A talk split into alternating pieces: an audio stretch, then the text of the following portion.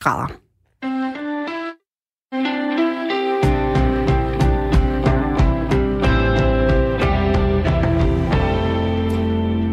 Du lytter til øh, Radio 4 morgen, og i studiet der er øh, jeg selv, Dagmar Eben Østergaard, og så er Dan Grønbæk her også. Og Dan, vi har fået en sms vi har fået mange. Vi har øh, fået vi lige, Jeg synes mange. lige, vi skal tage en bunke, eller en del fra, fra, fra bunken nu, fordi øh, vi har så travlt med at snakke med forskellige mennesker i radioen, at vi ikke lige har fået hørt øh, helt tilpas, eller øh, fået læst helt tilpas, hvad vores lyttere egentlig skriver ind til os. Det skal vi blive ved med.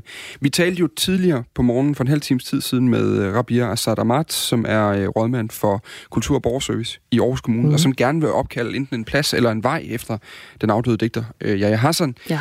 Øhm, og hele det store problem der, det er jo Lars Bøge Mathiasen fra øh, han er kultur, Mathis søn, kulturordfører fra Nye Borgerlige. Han, øh, han synes jo, det er en rigtig dårlig idé, fordi udover at være digter, der var han også, kan man vist godt tillade sig at sige, storkriminel. Øh, der var relativt mange forhold, han var dømt for. Og han havde altså nogle ofre, og det er altså det, Lars Bøge Mathisen, han ligesom går i anke med og siger, at øh, man skal ikke opkalde en øh, vej eller en gade efter jeg er Hassan, af hensyn til hans ofre jo i virkeligheden. som kunne øh, ende med at skulle stå lige nede under et byskilt, som i princippet kan hylde deres øh, overgrebsmand. Og Der- lige så delt som øh, Rabia Assad Ahmad jo er, sammen med Lars Bøge Mathisen, lige så delt er sms'en faktisk også. Ja, der er en her, det er Jørgen Edelbo, der skriver ind, det er måske den mest øh, kompromissøgende af dem. Han skriver, i stedet for en vej, kunne man så ikke opstille et kunstværk, som både udstiller de positive og negative sider af Yahya Hassan. Så er der også en, der skriver, selvfølgelig kan en vej, skråstreg plads, opkaldes efter Hassan. Du kan finde mange kendte danskere i historien, der ikke har været fine i kanten. Og en tredje, der skriver, han var muligvis en stor digter blandt en lille, illiteratær og virkelighedsfjern gruppe. Størstedelen kender ham for lavintelligente udtalelser på tv, og der er forskel på at være tiltalt for skattesvig og personfarlig kriminalitet. Og så er der den helt korte, skal der nu til at opkaldes veje efter kriminelle? Nej, stop nu.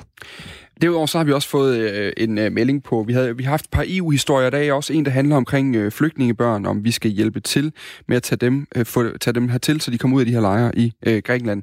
Der skriver Lars Madsen ind til os, hvis øh, tyskerne kun tager 50 stykker, så skal Danmark kun tage et barn størrelsesmæssigt. Og øh, derudover så er der øh, jo også historien, vi hørte om i forhold til Italien, Spanien, de europæiske lande, der har været rigtig hårdt ramt af Og så det her. nu kan se frem til en mulig øh, økonomisk indsprøjtning på den ene eller den anden måde fra EU. Der bliver altså foreslået 500 millioner øh, euro, der skal gives på, som, som en eller anden form for tilskud, sådan så de her øh, økonomier mm. i de øh, hårdt trængte lande, de, de kan komme op og, op og stå igen. Der har vi også fået et par, et par sms'er på det. Der er en, der skriver, at de Sydeuropa kommer aldrig til penge, som i aldrig. Jeg gætter på, at det er de sydeuropæiske lande. Det må det være. Og øh, en anden, der skriver, så budgettilbageholdenhed gælder kun i EU, og solidaritet kun i Danmark. Klassisk Socialdemokraterne. Det handler jo om, at øh, alle landene i EU skal tage fælles lån, som man så kan give. Pengene kan man så give til Italien og Spanien, og andre også, der hvor det står værst til, men som vi alle sammen hæfter for. Og det vil Socialdemokratiet og den danske regering altså ikke helt være med til. Det synes de ikke er en god idé, at vi skal hæfte for, øh, for andre øh, landes gæld. Der øh, vil man hellere låne penge på en anden måde, hvor vi så ligesom kan forvente at få pengene igen på Ja. et tidspunkt. Præcis. SMS'en er åben. Vi skal nok huske at øh, fortælle, hvad I skriver ind til os. Klokken er øh, 8 minutter over 8. Du lytter til øh, Radio 4 morgen. Godmorgen. Godmorgen. Og i USA, der har øh, præsident Trump introduceret et nyt hashtag. Det er nemlig hashtag Obamagate, som Trump igen og igen altså har tweetet om den seneste uge. Ifølge Trump så dækker det her Obamagate hashtag over øh, den største politiske forbrydelse i amerikansk historie. Intet mindre. Og lad os lige høre øh, præsident Trump forklare til Washington Posts journalist Philip Rucker, hvad Obamagate rent faktisk er. Obamagate. It's been going on for a long time. It's been going on from before I even got elected. And it's a disgrace that it happened. What is the crime exactly that you're accusing him of? You know what the crime is. The crime is very obvious to everybody. All you have to do is read the newspapers, except yours. Du ved, hvad det er. Øh, du ved, hvad det er for en forbrydelse, svarer Trump her. Øh, journalisten fra Washington Post. Det står i alle aviserne, bortset fra din, siger han. Tidligere på morgen, der snakkede vi med Radio 4 journalist Stine Krohmann Dragsted, der altså befinder sig i Washington D.C. lige nu, og hun forklarede, hvorvidt der reelt findes en Obamagate-skandale, og hvad den her sag den egentlig mere præcist går ud på. Problemet er, at ingen af de her aviser, af dem jeg læser i hvert fald, så vidt jeg kan se, øh, har bekræftet, at der findes en Obamagate-skandale. Men, men altså det, som vi kan sige, øh, står klart, øh, også når man læser aviserne herovre og følger medierne, det er, at Trump han mener, at Obama, altså den tidligere præsident, som han tog over fra, sammen med vicepræsident Joe Biden og USA's efterretningstjenester, var med til simpelthen at sabotere Trumps præsidentembede, allerede inden Trump blev indsat. Og det skulle de så have været ved at fabrikere falske anklager imod Trump om det her med, at han samarbejdede med Rusland for at vinde valget over Hillary Clinton. Ja, vi er helt tilbage på Ruslands undersøgelsen. For det andet, så kan vi også sige, at Trumps kritikere de mener, at Trump han netop nu har opfundet den her Obamagate, for at aflede opmærksomheden fra hans egen, øh, hvad de synes er mislykket håndtering af coronakrisen, og jo også fordi, at Trumps taktik altid er det her med at beskylde sine egne politiske modstandere, lige præcis for de ugerninger, som de siger, han er skyldig i. Og derfor så ser øh, Trump altså nu Obama som, øh, som sin politiske modstander nu, og det gør han, fordi Obama jo har sagt, at han vil forsøge at hjælpe Joe Biden, altså den tidligere vicepræsident, med at vinde øh, til, øh, til november, hvor der var præsidentvalg, og hvor han stiller op imod øh, Trump. Så Trump er jo faktisk lidt allerede inde på lidt her, det er bare nogle bestemte medier, der ikke taler om det her. Er der, er der nogen andre end Trump, der taler om Obamagate? Øhm, ja, øh, der er masser af medier, der skriver om Obamagate, og der er masser af medier, der diskuterer om mm. det, at de skriver om det, også det, vi taler om det nu, i virkeligheden bare med til at fremme noget, som der ikke er øh, noget som helst hold i, fordi at der ikke er blevet øh, fremlagt nogen klare anklager om, at den tidligere præsident skulle have begået øh, noget kriminelt. Vi kan lige sige til det her pressemøde, vi lige hørte et lydklip fra, der fortalte øh, præsident Trump også de fremmødte journalister, at de snart ville få mere at vide om Obamagate. For et par dage siden, der opfordrede Trump og hans øh, partifælder i det amerikanske senat til at indkalde Obama for at afhøre ham. Og for et par timer siden, der erklærede USA's justitsminister, altså nuværende justitsminister William Barr, så at han ikke forventer at efterforske øh, Barack Obama. Øhm, Stine Krummernd betyder det her, at Trumps egen justitsminister ikke mener, der er hold i Obamagate? Nej, det betyder det ikke. Øh, det eneste, vi lige her for ja, her øh, sen aften amerikansk tid, for ikke så lang tid siden, hørte justitsministeren øh, bare sige, det er, Obama og vicepræsident Joe Biden, de vil ikke blive anklaget for kriminelle aktiviteter, men justitsministeren understregede samtidig, at andre nøglepersoner, der tjente under Obama, kan godt risikere at blive anklaget for kriminelle handlinger. Han er ikke færdig med at undersøge, øh, hvad der har ligget til grund for den her Ruslands undersøgelse, og han konkluderet øh, her i, i aftes amerikansk tid, at han er meget kritisk over for, at landets efterretningstjenester under Obama, han siger helt uden grundlag, skabte en fortælling om, at præsident Trump, inden han blev præsident, samarbejdede med Rusland om at vinde valget i 2016. Altså det skal jo lige siges, nu er vi tilbage med alt det her med Rusland, og det er lang tid siden, øh, for der sker så meget i amerikansk politik, så jeg kan bare lige rise op, at det er jo slået fast af en uafhængig anklager, ham der hedder Robert Mueller, at Rusland rent faktisk blandede sig i valget i 2016 med det formål at få Trump valgt. Det er også slået fast, at Trump forsøgte at forhindre en undersøgelse af Ruslands indblanding. Det er ikke slået fast, øh, at Trump og Rusland øh, faktisk havde en sammensværgelse, og det er mm. det, det hele handler om, og det er det, øh, som Trumps justitsminister bare er ved at undersøge, hvor han altså siger, okay, vi kommer ikke til at anklage Obama og Joe Biden direkte. Hvad, hvad siger så øh, Barack Obama, altså tidligere præsident i, USA, til de her øh, alvorlige anklager fra, fra Donald Trump? Jamen ret overraskende, så har Obama faktisk svaret direkte på, på Trumps mange tweet om Obamagate. Hans svar, det består af et ord. Stem har han skrevet, altså vote. Og det er altså en opfordring til amerikanerne om at lade deres stemme høre til november, og simpelthen stemme Trump ud af det hvide hus.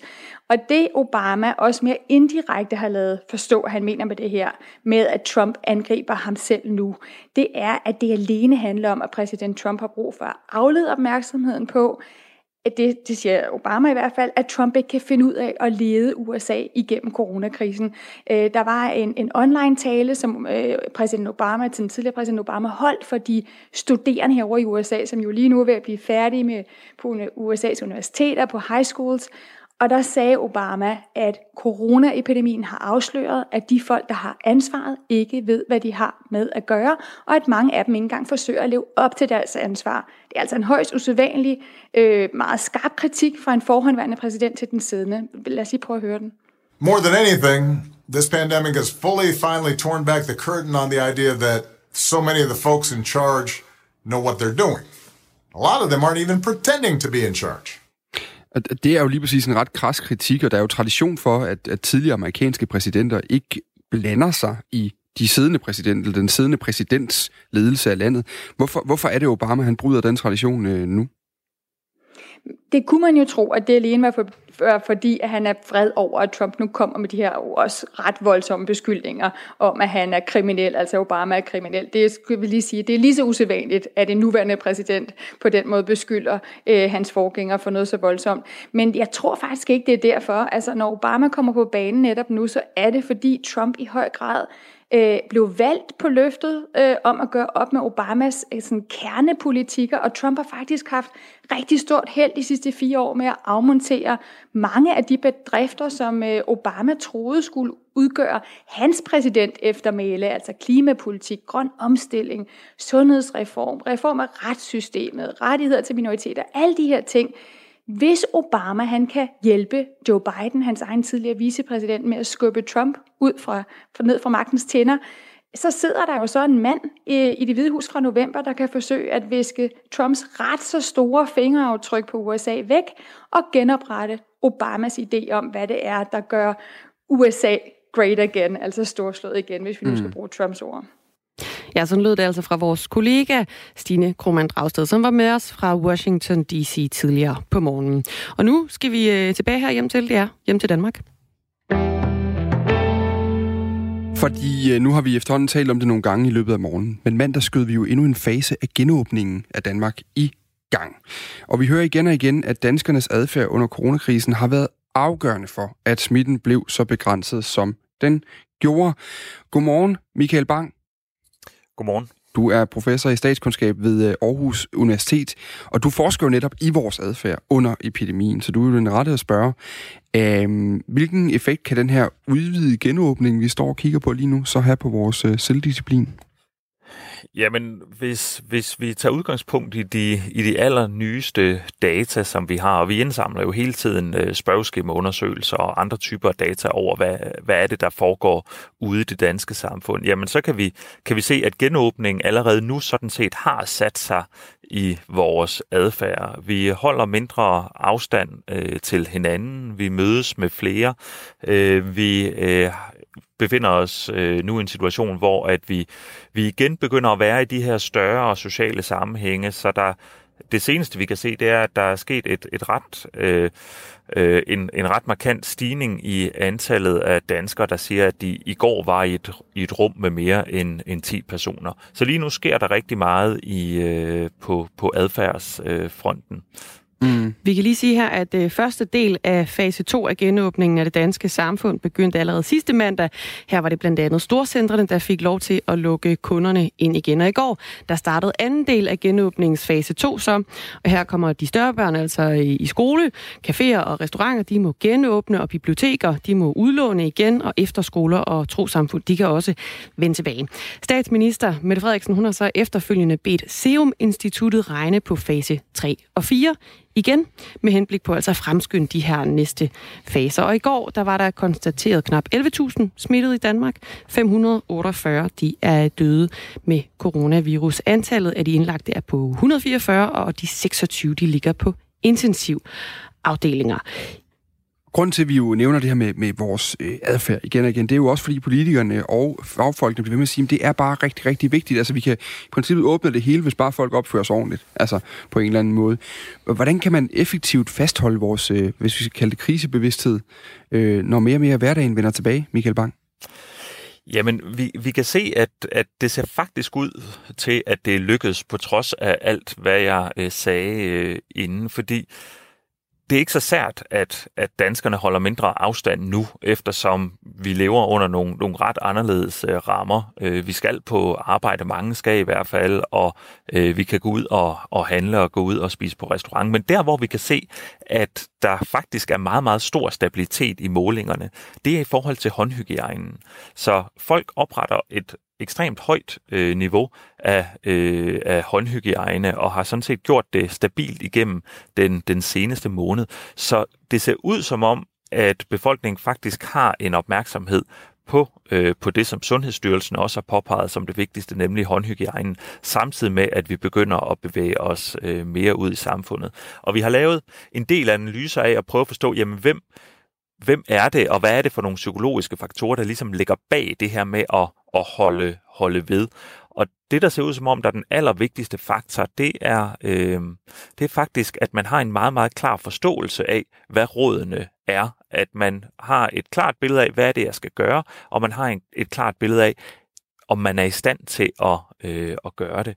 Og øh, det, der også er interessant ved den faktor, det er, at den, den virker sådan set, selvom befolkningen ikke er bekymret. Så selvom du ikke er personligt bekymret øh, for at blive ramt af coronavirusen, hvis du har det her klare billede af, hvad rådene er, jamen så overholder du dem øh, sådan set.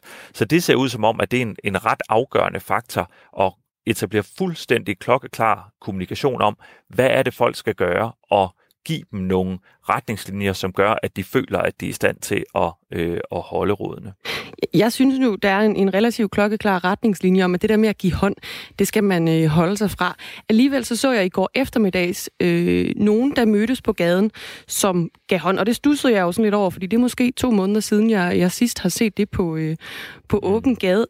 Kan du allerede nu se nogle ændringer i, i adfærden, altså som måske også går stik imod de her retningslinjer? Ja, man kan sige, det, det øh, den parameter, som vi har øh, gode tal for øh, lige nu øh, hen over tid, det er det, er det her med håndhygiejnen. Så, øh, så øh, vi kan ikke sige noget omkring øh, det her med at give hånd, øh, baseret på, på de tal, som vi har, øh, har foran os lige nu, desværre. Jeg sidder også og tænker på i det her, I vi har jo tidligere lavet analyser af af sådan generelt vores, vores adfærd i krisesituationer, sådan ting, Michael Bang. Når du nu også, vi, tal, vi har jo talt sammen mange gange i løbet af de her par måneder her, om hvordan det står til, og du holdt øje med det hele tiden, og havde også nogle, nogle tanker om, øh, hvordan det kunne gå i forhold til, hvad man vidste tidligere. Har det overrasket dig, hvor gode vi er til at gøre de her ting? Ja, det, det må jeg faktisk sige, at, det, at det har. Øhm, og, og grunden til, at det i særlig grad har overrasket mig, det er, at vi ved fra tidligere forskning, at det, der er den helt centrale faktor, øh, det, er, øh, det er bekymring. Mm. Øh, at folk de øh, holder fast i de her sundhedsråd, så længe de er bekymrede. Øh, men det vi har kunne, kunne se i vores øh, egne data, det er, at den her bekymring, den er altså øh, ret kraftigt øh, dykkende, og, og folk er egentlig relativt optimistiske omkring, at det her det skal nok gå. Men alligevel ser det ud som om, at de holder fast i nogle af de, af de basale sundhedsråd. Øh, og, og, og det er jo så der, vi har prøvet at være inde og se på, jamen hvad er det så, der får folk til at holde fast? Og det ser ud som om, at det er det her med en, en meget, meget klar øh, forståelse øh, af, hvad det er, man skal gøre. Men jeg tror også, der er nogle andre faktorer, øh, som, som ser ud som om, at de er, er relativt øh, unikke for, det, for øh, den danske situation. Vi, vi kigger jo ikke bare på Danmark, vi kigger på en lang række europæiske lande for at forstå, hvordan folk rundt omkring har, har reageret. Og det vi kan se, der er helt særligt mm. ved Danmark, det er, at der er en helt enorm opbakning til den førte politik, som er meget større end hvad vi kan se øh, andre steder. Så det ser ud som om, at... Øh, at sundhedsmyndighederne her i Danmark har et, et kan man sige, villigt publikum, som egentlig bakker i høj grad op omkring det, der foregår, og derfor måske er mere modtagelige over for de her råd, end, øh, end hvad vi kan se andre steder. Det bliver spændende, i hvert fald fordi tak med, at vi kan stå og lave historier om, øh, hvordan genåbningen ligesom ruller derud af, og flere og flere ting kommer med i den pulje, så bliver det som sagt også, i hvert fald hvis politikerne, vigtigere og vigtigere, at vi netop overholder de her øh, regler. Michael Bang-Petersen, professor i statskundskab på Aarhus Universitet, han øh, holder øje med dig, og tak fordi du var med her. Velkommen. Klokken den er godt og vel 24 minutter over 8. Og regeringen de vil nu stille et krav om, at biomassen skal leve op til en række krav om bæredygtighed. Det sker efter en ny rapport fra Energistyrelsen, der altså viser, at biomassen formentlig ikke er så grøn, som man har troet ind til nu. Godmorgen, Jette Bredal Jacobsen.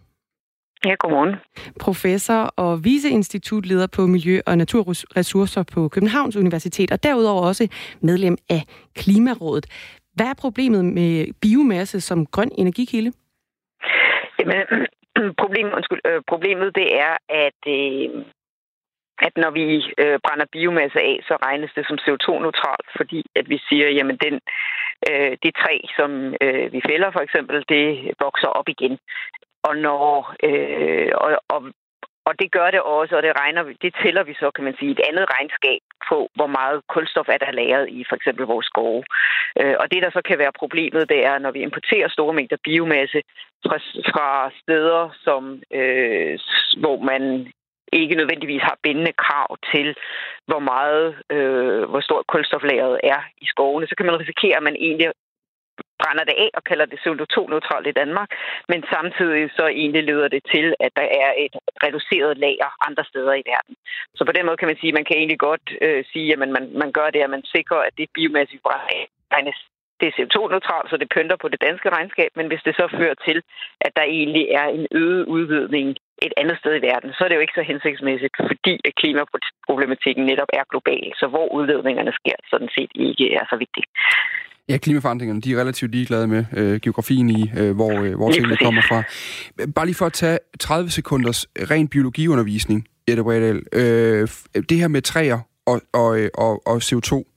Altså, så længe de står der, så øh, oplager de noget CO2, og de øh, opsuger ligesom CO2 fra atmosfæren. Er det nogenlunde korrekt? Ja, det er det. Og så når man så brænder det af, så frigiver man... Øh, man så frigiver man det igen. Ja, og ja. Så, så tager man jo så også en ekstra... Op, altså, der, der står ikke længere den her CO2-støvsuger derude, hvis man kalder et uh, 3D. Nej, og, og man kan sige, derfor har noget af det, man, man, man har kigget meget på, det er, jamen gentilplanter man. Øh, og det er selvfølgelig, fordi man kan sige, hvis man kigger i et meget langt perspektiv, øh, og man så øh, fælder et træ, og så gentilplanter et nyt, øh, så kan man sige, at på den lange bane betyder det selvfølgelig, at, der, at det vokser op igen.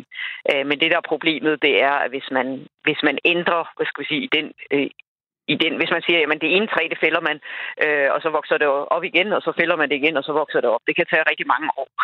Øh, så det, man tit gør, det er i stedet for, at man kigger på det ligesom på et skovniveau, og så siger man, jamen i et givet år fælder man så mere, end der vokser op øh, på samme niveau. Og det er så det, hvor man går ind, øh, hvor øh, forslaget nu ligger på, og sige, jamen kan man gå ind og sikre, at det her kulstoflager, altså hvor meget træ, der sådan set er i skoven, øh, at det er konstant, eller i hvert fald ikke faldende øh, mm. over tid.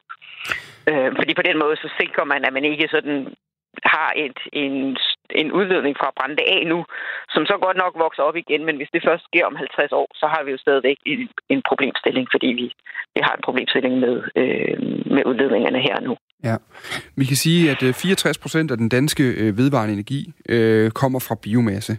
Øh, langt størstedelen af biomassen, nemlig 75 procent, kommer fra træ, og i 2018 der brugte vi 3,2 millioner ton træpiller i, øh, i Danmark.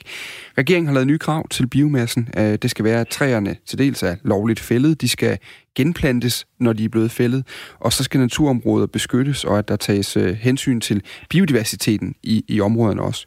Skovenes øh, kulstoflager og kulstofdræn skal opretholdes, og øh, udledningerne i produktionskæden, altså når man øh, i hele produ- øh, produktionskæden fra, fra træ ude i en skov et eller andet sted, transport til den til sidst ender i en brandovn et eller andet sted, øh, skal være øh, på et lavt niveau, udledningerne i den proces. Er de her krav gode nok, øh, Jette Bredal Jacobsen?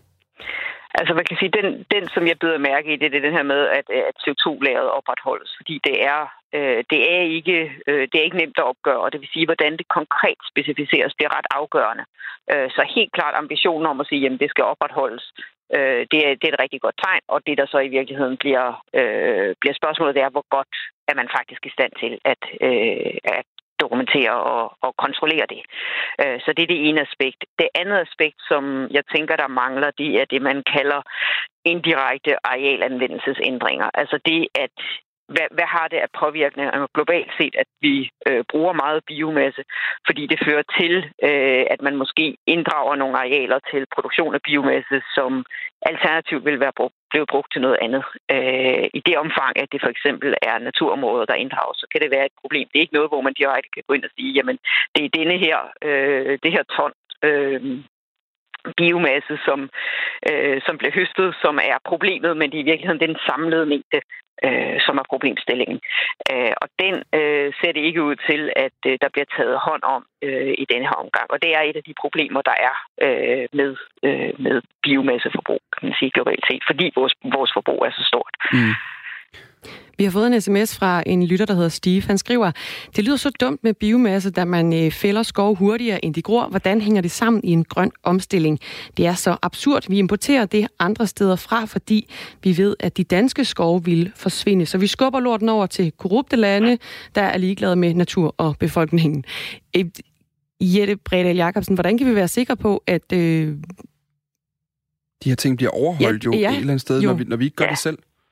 Ja, altså man kan sige, det, det ene det er, om vi, øh, om vi gør det selv. Altså det, øh, der kan man sige, der, der, der har vi den fordel i Danmark, at vi, øh, at vi har et, et, øh, et bindende loft øh, for vores CO2-udledninger, det vil sige, vores, og vi inkluderer ændringer i, øh, i, det, i det kulstoflager, der er i skove og jord, det indgår sådan set. Og det vil sige, hvis, hvis vi vælger i Danmark at fælde vores skove, alle vores skove og brænde dem af, øh, så vil det tælle negativt på vores CO2-regnskab. Øh, og det vil selvfølgelig sige, at det, det sådan set koster os noget, for hvis vi gjorde det, jamen, så skulle vi reducere noget mere andre steder. Øh, så, så man kan sige, at det er den ene ting, som gør, at, at det sådan set er lettere at håndtere øh, i en dansk kontekst, end når vi importerer det. Problemstillingen opstår så, når vi importerer den her biomasse øh, fra andre steder. Fordi man kan jo sagtens øh, også have produktion uden for Danmark, øh, som er øh, fornuftig. Og man kan sige, at mange steder har vi jo skove, fordi at man rent faktisk kan producere noget, øh, noget træ, som man kan sælge og tjene nogle penge på. Og ellers vil man muligvis øh, fælde skoven og bruge arealer til noget andet. Så det er ikke fordi, at det at bruge træ i sig selv er et problem. Øh, det, der kan være problemstillingen, det er, hvis vi ligesom bruger for meget af det i forhold til, øh, i forhold til hvor hurtigt træerne gror. Tak for øh, i hvert fald indføringen i hele det her system, Jette Bredal Jacobsen. Jamen, selv tak. Altså medlem af Klimarådet og derudover professor og øh, viceinstitutleder på Miljø- og Naturressourcer på Københavns Universitet, som var med i radioen her. Klokken er blevet lige over halv ni, og det betyder, at Anne Philipsen hun er klar i nyhedsstudiet.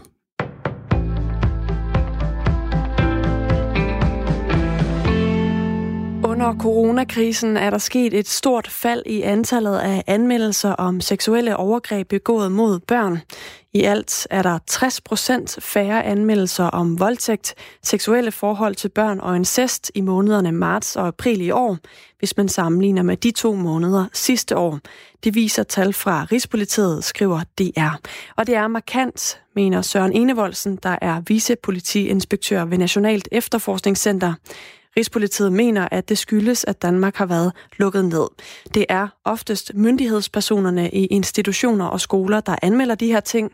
De har den daglige kontakt med børnene, hvor de finder ud af det, hvis børnene reagerer lidt anderledes på nogle ting, eller der er et eller andet, der ikke er helt rigtigt, siger Søren Enevoldsen.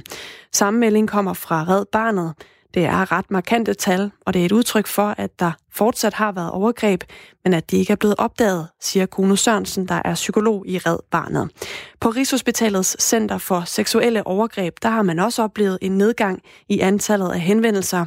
Line Engel Klasen, der er psykolog og videnscenterkoordinator, peger på, at det også kan skyldes, at der simpelthen har været færre seksuelle overgreb i perioden. I hvert fald må der have været færre overgreb unge imellem, eftersom flertallet må formodes at have opholdt sig hjemme, siger hun. Den samme konklusion kommer fra mig Hede Ottosen, der er seniorforsker i det Nationale Forsknings- og Analysecenter for Velfærd, VIVE. Mit umiddelbare bud er, at det kan læses som en positiv konsekvens af corona, Børn har i perioden været mindre eksponeret for seksuelle overgreb af ikke-familiemedlemmer, fordi de har været i isolation derhjemme under opsyn af forældrene og har haft mindre social interaktion med andre, siger hun. Det er et skridt i den rigtige retning, at regeringen vil indføre lovkrav, der skal gøre biomasse så bæredygtig som muligt. Det mener Danmarks Naturfredningsforening.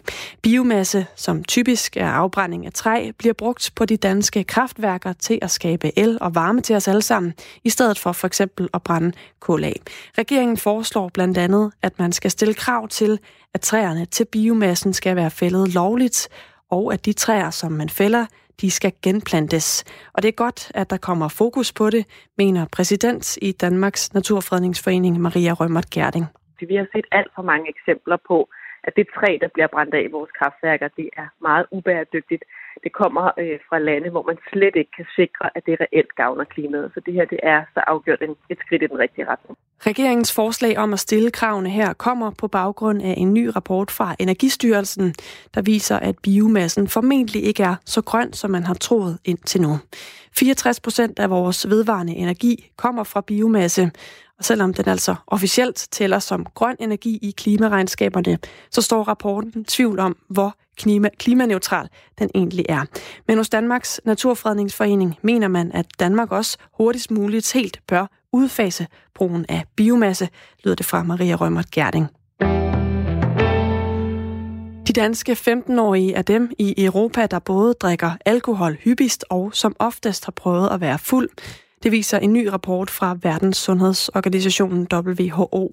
Mens 82 procent af de danske 15-årige har prøvet at drikke alkohol, så gælder det for 59 procent af deres europæiske jævnaldrende.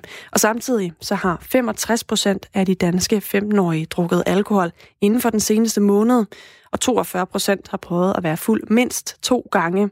Og det er cirka dobbelt så højt som gennemsnittet i Europa. Får mest skydevejr, stedvis lidt regn, men efterhånden så skulle der komme en opklaring fra nordvest, så vi også får solen at se i dag. Temperaturerne de lægger sig mellem 12 og 17 grader.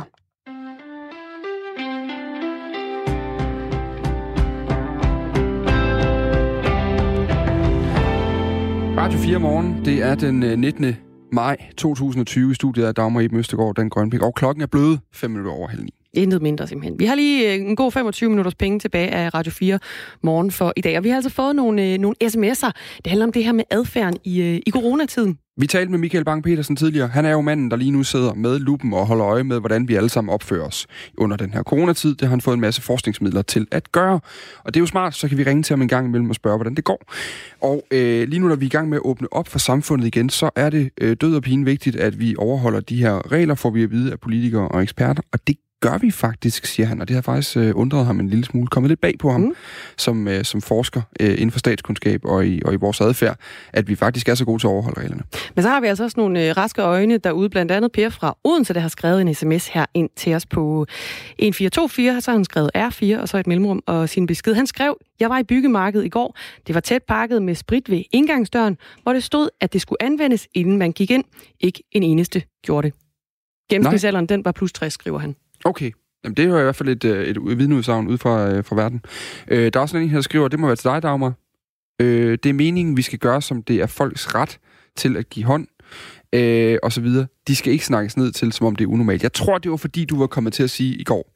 Jeg så nogen, der gav hånd til hinanden. Nogen, der mødte hinanden på gaden mm. tilfældigt. De må angiveligt have kendt hinanden. De gav i hvert fald hånd til hinanden. Og jeg stussede jo over det, fordi det altså er relativt usædvanligt de her dage. Det er lang tid siden, jeg har set nogen give hånd på, øh, give hånd på gaden. Det er jo ikke fordi, at man ikke må give hånd. Der er ikke noget der, det skal man selvfølgelig. Men det er jo bare usædvanligt i de her dage. Vi skal bare lige vende os til, man gør det igen. Ja, det er det. Ja. Nå, øh, sms'en er åben. 1424. Øh, skriv ind til os. Øh, start sms med R4, så vil vi rigtig gerne høre, hvad du øh, mener om de forskellige ting, vi taler om. Og nu kommer vi til at tale om en af de øh, store historier i dag, hvis ikke den store historie, fordi Berlingske, de har øh, kigget nærmere på Statens Serum Instituts data bag det her såkaldte smittetryk. Smittetrykket er ganske kort, øh, hvor mange mennesker en person smitter med coronavirus for eksempel. Mm. Øh, det skal man gerne holde. Hvis det er under 1, så vil det sige, så er øh, smitten ved at stoppe. Hvis det er over 1, så er den, hvad kan man sige, så er den stigende smitten. I et notat den 30. marts, det var knap tre uger efter Mette Frederiksen nedlukkede samfundet ned, der konkluderede Statens Serum Institut, at smittetrykket i Danmark var næsten halveret fra den 12. marts til den 24 marts. Men den beregning var altså forkert, skriver Berlingske i dag. Den 12. marts, der var smittetrykket nemlig kun 1,5, og den 24. marts var det så faldet til 1,3, viser deres gennemgang af data og beregninger fra Statens Serum Institut. Godmorgen, Jens Lundgren. Godmorgen. Professor i infektionssygdomme ved Rigshospitalet. Hvad betyder det, at smittetrykket var forkert beregnet? Ja, men det betyder, at øh, man skal fortolke smittetryk som ikke en, et tal, det ved jeg godt, det er sådan, det er udlagt, men dybest set et forsøg på at komme tæt på, hvad det tal er. Mm. Øhm, så de der 1,5, som du refererer til, det, var ikke, det er ikke kun et tal, det er et tal, men så er der en, en relativt bred øh, øh maven omkring det af usikkerhed, som der også faktisk er gengivet i rapporterne. Øh, så, så jeg tror, vi skal væk fra det der med et tal, men mere at forstå til at begynde med, var de her estimater meget, meget meget øh, usikre, øh, og derfor øh, og det er faktisk gengivet i de her tal her. Så, så vi ved faktisk ikke, hvad smittetrykket var til at begynde med i marts måned, øh, alene ud fra det her. Vi kan til gengæld følge udviklingen i indlæggelser, og udviklingen af dødsfald i løbet af marts måned, og prøve at sammenligne os med lande, hvor vi ved, at øh, smittetrykket var de der 2,5, som er biologisk øh, internationalt konsensusagtige mm. tal, som det, det, det ser ud som om. Og der følger vi faktisk de internationale kurver til at begynde med, øh, men så øh, bøjer det af. Så altså sam, øh, samlet set, så det som jeg prøver at sige her, det er, at vi havde et relativt øh, markant smittetryk til at begynde med i marts måned, som der var upræcis bestemt. Øh, men det fik vi så styr på øh, ved øh, at, øh, at gøre de her ting her, øh, og sådan fik afbøjet øh, smittetrykket. Ja, og beklager, jeg lige vil afbryde dig der, men, men det er bare lige for at forstå det rigtigt, så, så man kan sige, selvom man, at det Berlingske jo afdækker det, det de siger, der er simpelthen blevet givet et forkert tal, der er blevet lavet en fejl, smittetrykket lå ikke der, hvor man sagde, det lå. Men, men det, man kan ikke bruge det til at konkludere, at restriktionerne ikke virkede, eller at de var på en forkert Nej. baggrund det, det, det er det, jeg siger. Altså, der er noget, som der hedder noget teknik øh, i rapportering af nogle rapporter, som Serum har lavet, som jeg ikke skal tage stilling til. Det må Serum selv øh, kommentere på. Øh, men, men det, jeg prøver at anlægge et synspunkt på, det var, om, om smittetrykket i, til at begynde med i marts måned var øh, så stort, så det var, det var rimeligt, at vi gjorde noget. Og det vil jeg sige, det er helt klart min vurdering. Det har det været øh, i øvrigt konsistent igennem hele forløbet, at vi havde et problem, øh, og vi og det lykkedes os øh, ved øh, fælles hjælp at, at få det øh, afbødet. Øh, og det så håber jeg ikke, at folk de er i tvivl om, at, at der var et, et problem, øh, mm. og, at, øh, og det lykkedes også at få det afbødet. Øh, man kan altid diskutere, og det er fair nok, øh, og det synes jeg i øvrigt også er meget vigtigt, øh, at øh, hvis der er lavet nogle tekniske fejl osv., så, øh, så skal de selvfølgelig pointeres og korrigeres, øh, sådan så vi har et fuldstændig retvisende billede. Så det, det er ikke det, det, det det mener jeg øh, nu i den her situation, og i øvrigt helt generelt, når man rapporterer ja. videnskabelige data. Men, men det er bare for at sige, at der er en, en større kontekst, tror jeg, vi skal kigge på det her i, øh, en, en noget meget teknisk øh, og en rapport og frem og tilbage. Øh, og dem, som der har lavet en fejl i en rapport, de må så øh, kommentere på det. Jens Lundgren, vi kan lige sige, at øh, sundhedsminister Magnus Heunicke, han har i en øh, skriftlig kommentar til Berlingske sagt, øh, citat, eksperterne bliver løbende klogere på epidemien og stadig bedre til at beregne på de data, de har til rådighed. SSI, Statens Serum Institut, har her til aften oplyst mig om, at der er en fejl i en figurtekst, men ikke i konklusionerne i notatet af 30. marts fra SSI. Vurderingen i notatet er, at der som følge af det faldende smittetryk kan åbnes gradvist op i Danmark, hvilket også skete. Jeg vil selvfølgelig orientere Folketinget om fejlen. Når man nu, når man nu bruger det her til i dag at fortælle, at øh, Serum Instituttet har, har overdrevet faren ved coronavirus ved en fejl, så er det jo fordi, at politikerne har jo siddet holdt øje med det her smittetal og brugt det som udgangspunkt for at lukke ned og åbne op igen.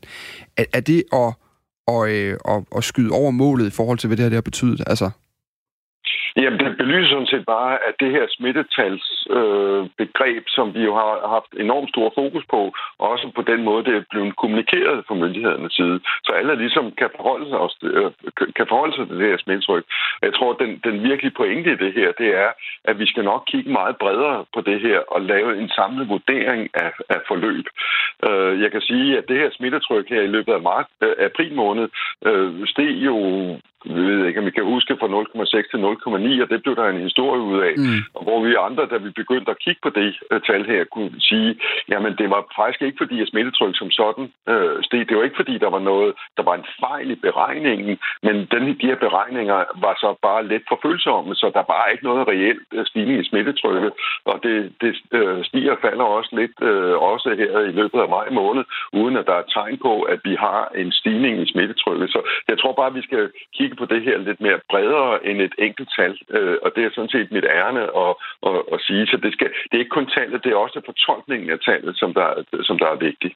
Jens Lundgren, vi bliver lige ved det her godt nok ene tal, jo, så, som vi snakker om, altså de her fejl, der er blevet meldt ud i forhold til, til smittetrykket. Med sådan nogle fejl risikerer man så ikke, at tilliden til myndighederne, de falder, altså at folk de så fremover tager retningslinjer mere afslappet, for eksempel?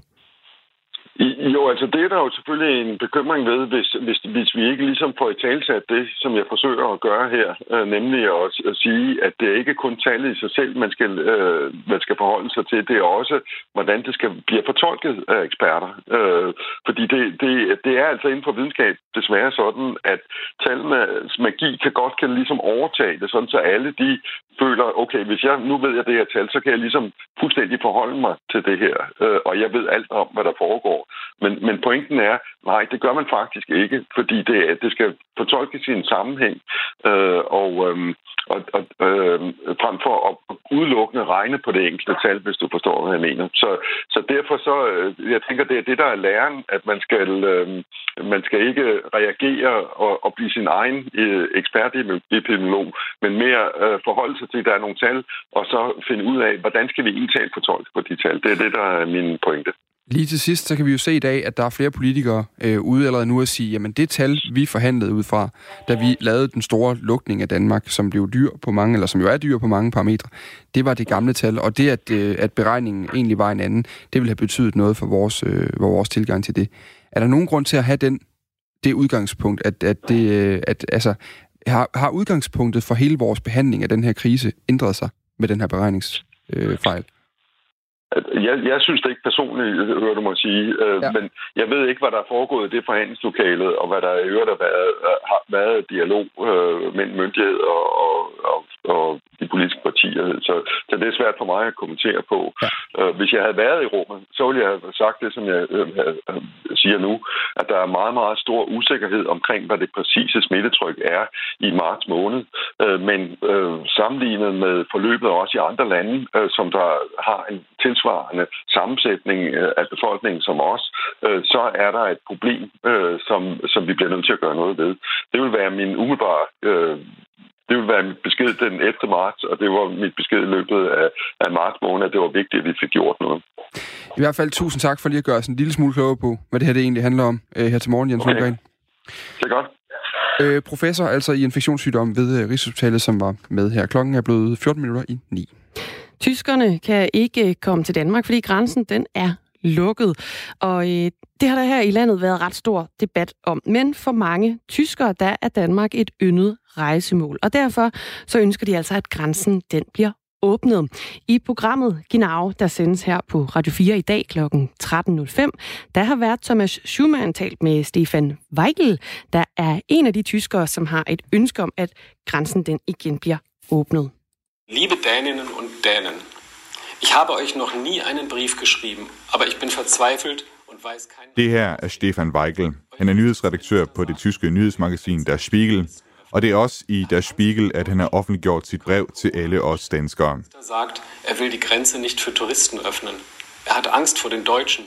Han skriver, Kære danskere, jeg har aldrig før skrevet et brev til jer, men jeg er fortvivlet, og jeg ved ikke, hvad jeg skal stille op. Jeres justitsminister har sagt, at han ikke vil åbne grænsen for turister. Han er bange for tyskerne. De kan tage corona med sig ind i landet. Tyskerne, altså os, helt præcist mig. Die Deutschen, altså wir, genau genommen ich.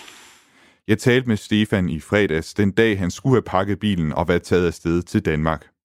Ja, ich find's ganz grauenvoll. Also, ähm, das ist det er ganske forfærdeligt. Vi har siden børnene var helt små kørt til Jammerbugten i foråret, der plejer altid at være godt vejr i maj. Ist da lustigerweise im Mai auch immer gutes Wetter. Und das ist eine ganz tolle Zeit für uns, also für mich. Det er en dejlig tid for os alle sammen, og for mig er det den bedste ferie i løbet af hele året, og det er frygteligt, at det ikke kan lade sig gøre i år. Stefan er som sagt langt fra den eneste tysker, der havde planer om at tage på ferie i Danmark.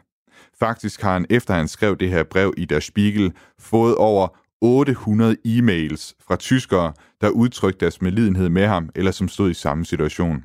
Die Deutschen, das sind ja, da muss man einfach sagen, das sind einfach die größten Fans der Dänen. Altså de... Tyskerne er simpelthen danskernes største fans. De er ikke sure over det her, de er bare triste. Jeg har ikke tal på, hvor mange der har skrevet til mig, at de i 20, 30, 40 år har været på ferie i Danmark, og nogle af dem flere gange i løbet af året. Manche haben mir geschrieben, bei denen ist schon der Osterurlaub storniert worden und jetzt haben sie Angst um ihren Sommerurlaub. Also das, das, das Mange har skrevet til mig, at deres påskeferie blev annulleret, og nu er sommerferien også forpurret. Altså to gange på et år har de måttet undvære Danmark. Früher nach Dänemark gefahren, ähm, fahren jetzt mit ihren Kindern nach Dänemark, manche, manche schon mit ihren Enkelkindern. Und ja, die det er overvejende familier, folk som, da de var børn, tog til Danmark med deres forældre, de tager nu deres egne børn med til Danmark, og nogen har endda børnebørnene med. De elsker simpelthen landet, og de er rigtig triste for tiden.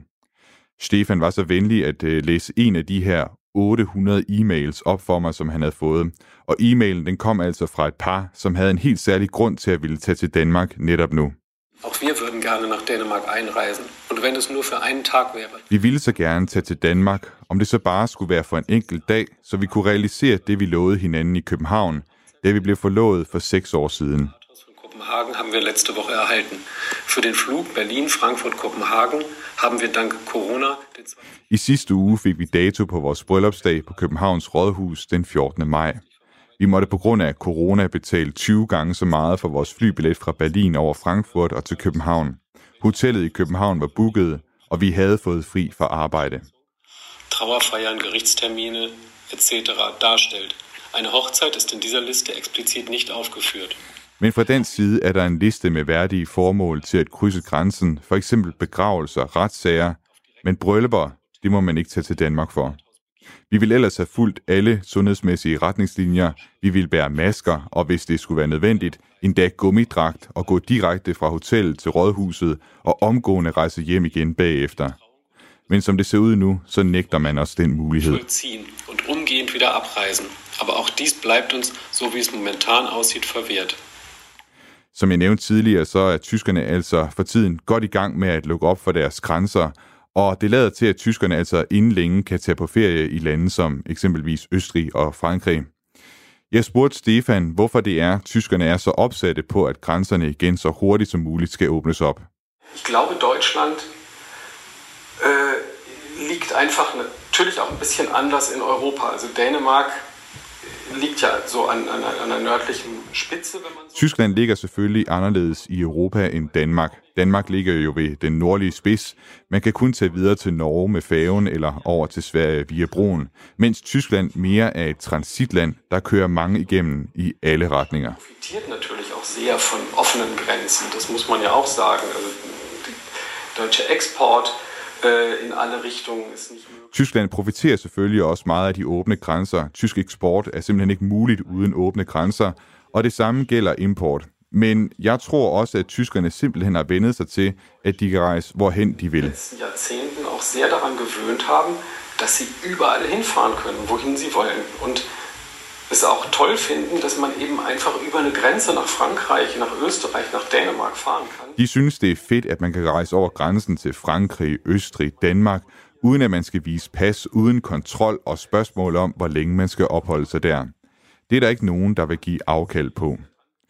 Men det må tyskerne altså, i hvert fald lidt endnu. Der er ikke nogen af os, der ved, hvornår Mette Frederiksen har tænkt sig at åbne grænsen igen. I hans brev til danskerne, der slutter Stefan Weigel af med en opfordring til os alle sammen her i Danmark. Könntet ihr also bitte eurem Justizminister sagen, er soll uns reinlassen? Ja, ginge das? Ich würde mich sehr freuen. Ganz liebe Grüße, euer Stefan. Vil I ikke nok bede jeres justitsminister om at lade os komme ind? Vil det være i orden? Det vil glæde mig meget. De kærligste hilsner, jeres Stefan. Og altså også øh, vores øh, Thomas Schumann, som er vært på Genau, vores Tysklandsprogram, som sender øh, her på Radio 4 i, og bliver sendt i dag kl. 13. Klokken er 8 minutter i 9. Der er 60 procent færre anmeldelser om voldtægt, seksuelle forhold til børn og incest i månederne marts og april i år, sammenlignet med de samme to måneder sidste år. Det viser tal fra Rigspolitiet, skriver det er. Og det lyder jo altså umiddelbart som en, en udvikling i den rigtige retning, men det giver altså grund til bekymring hos Red Barnet. Godmorgen, Kuno Sørensen. Godmorgen. Psykolog hos Red Barnet. Et stort fald i anmeldelser, det lyder jo positivt, men det mener du altså ikke, det er. Hvordan kan det være? Det er desværre det samme billede, som vi har set i forhold til, at kommunerne heller ikke har modtaget så mange underretninger om børn eller familier, der har brug for særlig hjælp og støtte eller indgriben. Og det handler om, at øh, underretninger, altså der, hvor man øh, giver kommunen besked om, at her er der en, en familie, der har brug for hjælp, eller der er en mistanke om vold eller overgreb. Det kommer som regel fra nogle fagpersoner, altså det er pædagoger, det er lærere eller andre, som har den daglige kontakt med børnene. Og eftersom vores samfund jo har været lukket ned, så har lærere og pædagoger ikke haft den samme mulighed for at lægge mærke til, om børnene trives og reagere på det. Og det har så også ført til, at antallet af anmeldelser, hvor der har været mistanke om øh, seksuelle overgreb mod børn i den samme periode, har været faldet. Og så kan man selvfølgelig spørge, er det så fordi, at øh, de ikke har været ude i samfundet og ikke er blevet udsat for overgreb? Og det kan til dels være en af forklaringerne, men vi ved også samtidig, at en del af de seksuelle overgreb også foregår inden for de familiære relationer imellem nogen, som børnene har tillid til og kender til. Så det, at man har lukket familien sammen, kan også samtidig betyde, at der er foregået nogle overgreb der, som ikke er sluppet ud, fordi børn jo ikke har været uden for familien og været i kontakt med fagpersoner. Vi kan sige, at alle med kendskab til, at et barn udsættes for vandrygt eller nedværdigende behandling eller overgreb, har ifølge loven pligt til at underrette til kommunen. Og så kan man altså ringe til kommunen eller gøre det digitalt, og underretningen her, den kan ske anonymt. Inden for 24 timer, der skal kommunen så vurdere, om der er behov for at iværksætte akutte foranstaltninger over for barnet eller, eller den her unge. Men Kuno Sørensen, ved I, at der så stadigvæk foregår de her overgreb? Det er ikke noget eksakt viden, vi har, men øh, hverdagen kører jo videre, og det vil sige, de seksuelle lyster i forhold til at have fysisk kontakt med et børn, de forsvinder jo ikke væk, øh, fordi at der er en coronaperiode. Så med stor sandsynlighed, så vil der være børn, der også i den her periode har været udsat for overgreb, men som ikke har kunnet række ud til en lærer, en, en anden fortrolig voksen og sige det videre. Men Hvordan, øh, det kan jo lyde øh, forfærdeligt, når man tænker til enden, hvorfor det så ikke kommer afsted. Altså, kan det ikke være, fordi øh, at børnene så er blevet skærmet fra, fra gerningsmændene, fordi de er hjemme? Altså, er det... Jo, altså det er jo den forestilling, der er, at gerningsmænd, øh, der, der begår overgreb på børn, er sådan nogle fremmede, nogen, der kommer kørende i en rød bil og, og, og voldtager nogle, nogle øh, piger.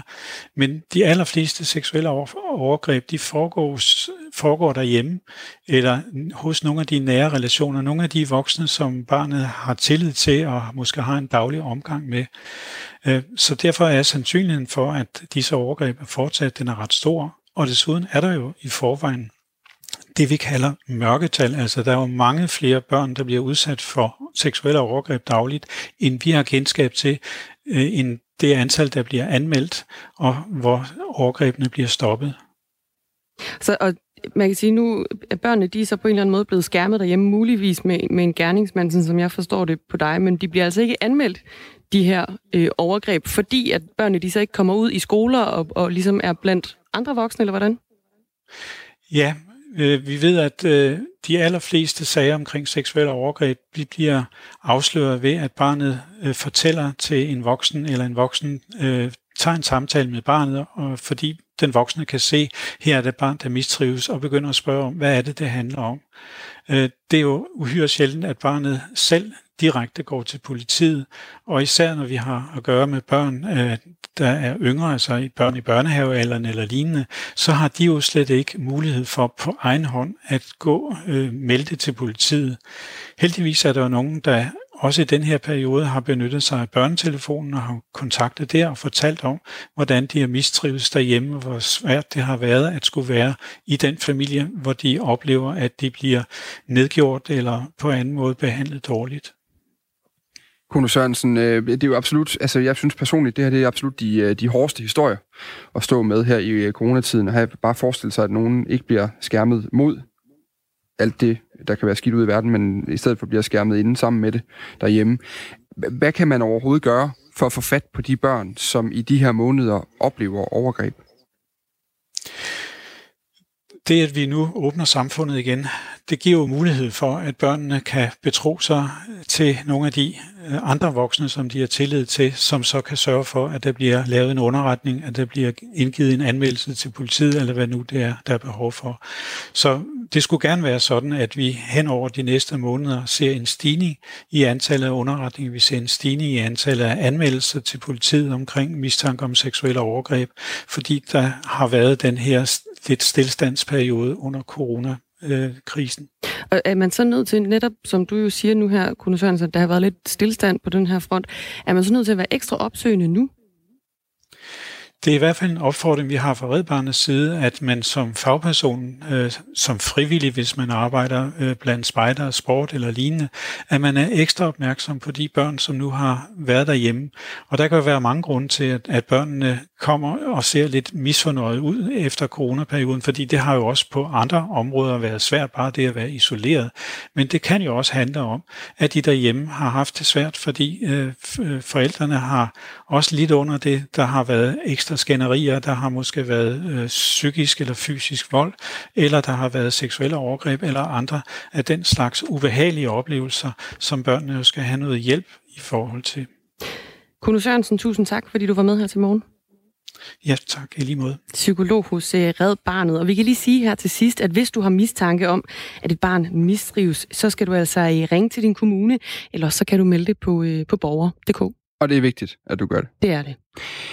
Klokken den er 10 sekunder i klokken 9, og det betyder, at vi kan sige pænt farvel for i dag. Og tusind tak for i dag. Vi er tilbage klokken 5.06 i morgen tidlig. Ha' en rigtig god dag fra Dagmar Iben Østergaard og Dan Grønbæk. God dag.